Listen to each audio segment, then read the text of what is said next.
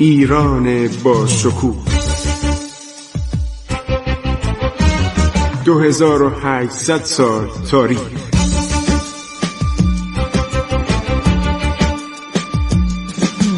عبور از تاریخ.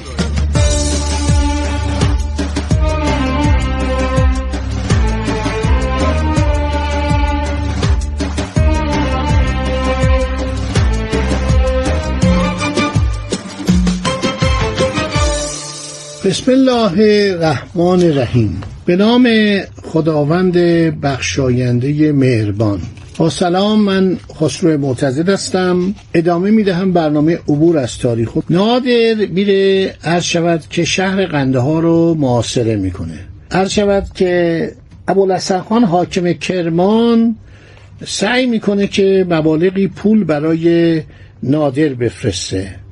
و نادر احتیاج به پول داشته برای اینکه در آنجا حسین خان خیلی قلعه قنده ها رو محکم کرده بود. نادر سرانجام حسین خان را که به پشت دیوارهای قلعه مستحکم خود عقب نشسته بود شکست داد. سیدال خان و سرداران زیادی از سپاه حسین خان اندهاری دستگیر شدند و گنج های زیادی کشف شد.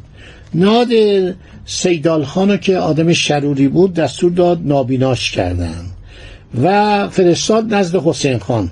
در بیرون قندهار این اسیر شده بود. حسین خان به تلافی همه ایرانیان مقیم قندهار را قتل عام کرد. و اینو ندیده بودم. تو این اسناد مربوط به هلندیا داشتم میگشتم تو این کتابا اینو الان پیدا کردم. معاصره خیلی طول می‌کشید. چون در آنجا چهل هزار مرد سراپا مسلح و کاملا مجهز وجود داشت. اصفهان پنج هزار من من شاه بارود فراهم کرد. حاتمبک فروش صبح را در اصفهان قدغن کرد و بعد ساخت پنج هزار تفنگ چخماخی با لوله هایی به طول دو گز را سفارش داده بود. و بعد نادر دستور میده که سربازای تازه‌ای برسن افغانان از نظر هیزم سخت در تنگنا بودند سپاهیان نادر دو قلعه کوهستانی رو تسخیر کردند و جالبه که نادر در این موقع خدمت نظام وظیفه اعلام می‌کنه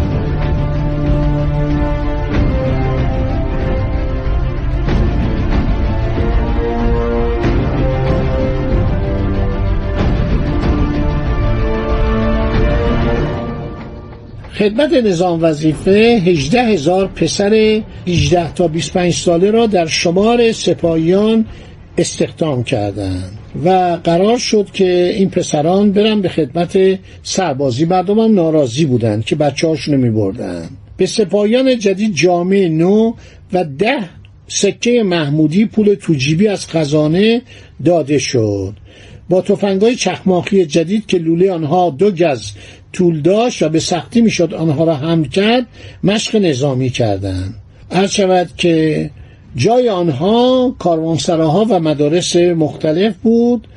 این پسران سپاهی جدید را از راه مشد و حرات عرض شود به قندهار فرستادند. هلندیا میگن مرتب مردم اصفهان ناچار بودند که مالیات بدن. آتنبک در مقام حکومت اصفهان تایید شد. و مواجبش تا صد تومان افزایش یافت. او مرتب مالیات می‌گرفت. نادر اومد یک شهری در برابر قندهار برای سپاهیان خود ساخت. این یک واقعا سردار عجیبی بود. من در روش فرمان روایی او خیلی نکات منفی می‌بینم که انگلیسی ها و مخصوصا هلندیا گزارش دادن. ولی ببینید مثل امپراتوری روم وقتی می‌رفت مثلا در اروپا یه شهری رو بگیره اول جاده میساختن. جاده عالی. یعنی سربازای رومی یک سری مزدور همراه اینا بودن یک سری کارگر بیگاری همراه اینا بودن. حالا ممکنه جز غلامان باشن یا با حقوق استخدام کرده باشن. جادهایی که الان تو اروپا می‌بینید اتوبان ها اون جادهایی با عظمت روی جادهایی رومی ساخته شده. هر جام که می‌رسن یه شهر میساختن. برای که شب حمله نکنن. مثلا در آلمان ژرمن ها حمله می‌کردن ویزیگوت ها حمله می‌کردن گوت ها حمله می‌کردن. اینا می اومدن شهر می ساختن خیلی از شهر اروپا به وسیله ارتش روم ساخته شد. نادر میاد در برابر شهر قندهار برای اینکه خیال حسین خان رو راحت کنه یک عرض شود شهری می‌سازه به نام نادر آباد. ادی از سربازان گرجی هم میان اینجا. دمادم گروه های مرکب از چهار هزار مرد را به جانب کابل میفرستاد. اینان دوازده منزل برای به دست آوردن آزوقه و تجهیزات پیش می‌رفتند. نادر جاسوسانی داشت به هندوستان میفرستن ایرانیا در هند زیاد بودن اصولا هم ایران خیلی در هند وچه داشت. زبان فارسی زبان دربار بود. نامه ها رو به زبان فارسی می نوشتن دو نفر در دربار هند بودن. عرض شود که یکی به نام خاندوران یکی به نام نظام ملک. بین پادشاه و نظام الملک عرض شود اختلاف وجود داشت. نادر برادر خود ابراهیم خان را از آذربایجان فراخوان تا کار معاصره قندهار را به او بسپارد. خود به طرف هند لشکر بکشد. سقوط قندهار هر لحظه عرض شود که انتظار می‌رفت. افغانان به واسطه شیوع تاون و کمبود هیزم و نمک سخت ناتوان شده بودند. کمپانی واک داره گزارش میده.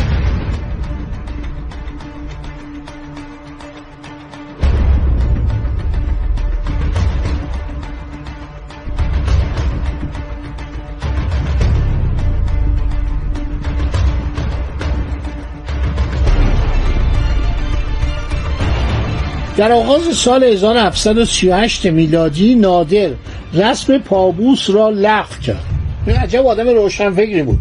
می‌رسیدن حضور شاه باید مثل زمان مثلا هخامنشیان ساسانیان به زانو بیفتند و پای شاه رو ببوسند. واقعا یعنی چه؟ خیلی این کار بدیه کار زشته. شما به یاد بیارید که اردشیر زاهدی دستور داده بود هر کس می‌خواد به حضور شاه برسه باید زانو بزنه و زانو شاه رو ببوسه. یا اینکه دست ولیت وقت رو ببوسه که ارتش بود جمع کتابی نوشته یادداشتایی نوشته نوشته من اعتراض کردم گفتم آقا زشته. من چرا باید زانو بزنم؟ من اولا یه آدم 49 ساله هستم و سخت برام زانو زدن. چه برسه به اون پیرمردایی مثلا سناتور و سفیر و نمی‌دونم وزرایی که بازنشسته بودند یا نخست وزیران سابق یا رؤسای سنا و شورا این یعنی چه این چاپلوسی بود. فکر کنید نادر در قرن هجدهم گفته رسم پابوس رو لغو می‌کنیم. بعد شیوه برداشتن کلاه را به رسم اروپاییان معمول داشت. خیلی جالبه. یعنی الان مثلا تا چند سال پیش که کلاه خیلی مد بود در دنیا تا مثلا پنجاه سال پیش همه کلاه بر سر میذاشتن. تا 60 سال پیش. شما در این فیلم های قدیمی ببینید همه کلاه رو بر میدارن. از دور که یکی میاد مثلا دوست آشناس کلاه رو بر میداره. نادر در قرن هجدهم طبق سند 2554 برگ 2027 شرکت کمپانی شرقی. گفته کلاه بردارید. پابوس نکنید. این کار زشته. فان لایپزیگ نوشته خیلی جالبه. برای ایران خیلی جالبه که گفته کلا بردارید مثل اروپایی ها و به پابوس محل نذارید. ببین مورخ ایرانی اینا رو ننوشته. یعنی میرزا مهدی استرابادی و محمد کاظم اصلا اشاره نکردن. ولی این هلندیه این شرکت VOC نوشته نادر در آغاز سال 1738 گفت رسم پابوس لغو. انسان باید در مقابل خدا زانو بزنه. در مقابل خداوند هنگام ادای نماز باید هنگامی که نماز رو به جا میاره عرض شود به سجده بیفته. نه اینکه در مقابل یکی دیگه آدم به سجده بیفته. خیلی کارش روشن فکرانه بوده اروپاییان تعجب کردند او به راستی پادشاهی نادر بود. زیرا به دشواری می‌شد او را یافت. نادر جای ثابتی نداشت. حتی معلوم نبود شبها در کجا میخوابد. این نامعلومی عمدی بود تا از سوی قصد به جان او جلوگیری شود. در حین محاصره قندهار به جان او سوی قصد کردن رو رفتن. این تغییر مراسم نتوانست ایلچه ترک را که خانخا ناگزیر بود در 29 فوریه 1738 با وجود داشتن بیماری آبله اصفهان را ترک کند برفتن به قندهار عرض شود که وسوسه کند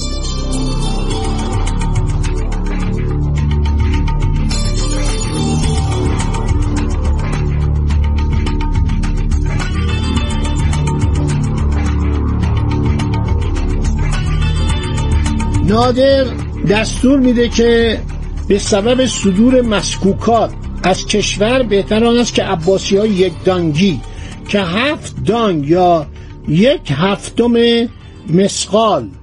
وزن داشت و از آن پس فقط یک مسقال می‌شد صادر نشه و عباسی زرد بشه.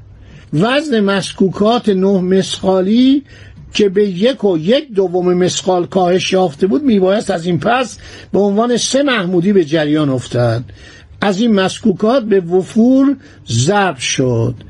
دوکاهای طلای ناب به 18 محمودی از سکه جدید ارزش گذاری شد. این طلاها رو می بردن یه عده می بردن عثمانی طلایی که سکه بود. یکی از مشکلات ما از زمان شاه عباس این بود. شاه عباس هم ممنوع کرده بود. می بردن عثمانی. یه دم پانیان ها یعنی تجار هندی اینا رو می بردن سکه های طلای ایران رو می بردن در هندوستان. بنابراین نادر عرض شود مخالفت می‌کنه. میگه سکه ها رو عرض شود که از حالت طلا و زر در بیارید. عباسی عباسی های هفتانگی پیشین میبایست بدون توفیل کسر پول عرض شود که ضرب بشن زوب بشن. نذاشت پول از ایران خارج بشه به هر عنوانی. گفت به هیچ عنوان نباید بره. چون این طلای ماست. ما از کجا بریم جای اینا بذاریم؟ این در اینی که جنگجوی بزرگ بوده کاراش دستورات که میده به نظر من خیلی جالبه. همون رسم لغو پابوسی که اخلاق مردم ایران رو فاسد کرده بود. خب این قسمت از برنامه هم تموم شد. انشالله در برنامه بعدی باقی ماجراها رو برای شما عزیزان بیان خواهم کرد. خدا نگهدار شما تا برنامه آینده. عبور از تاریخ.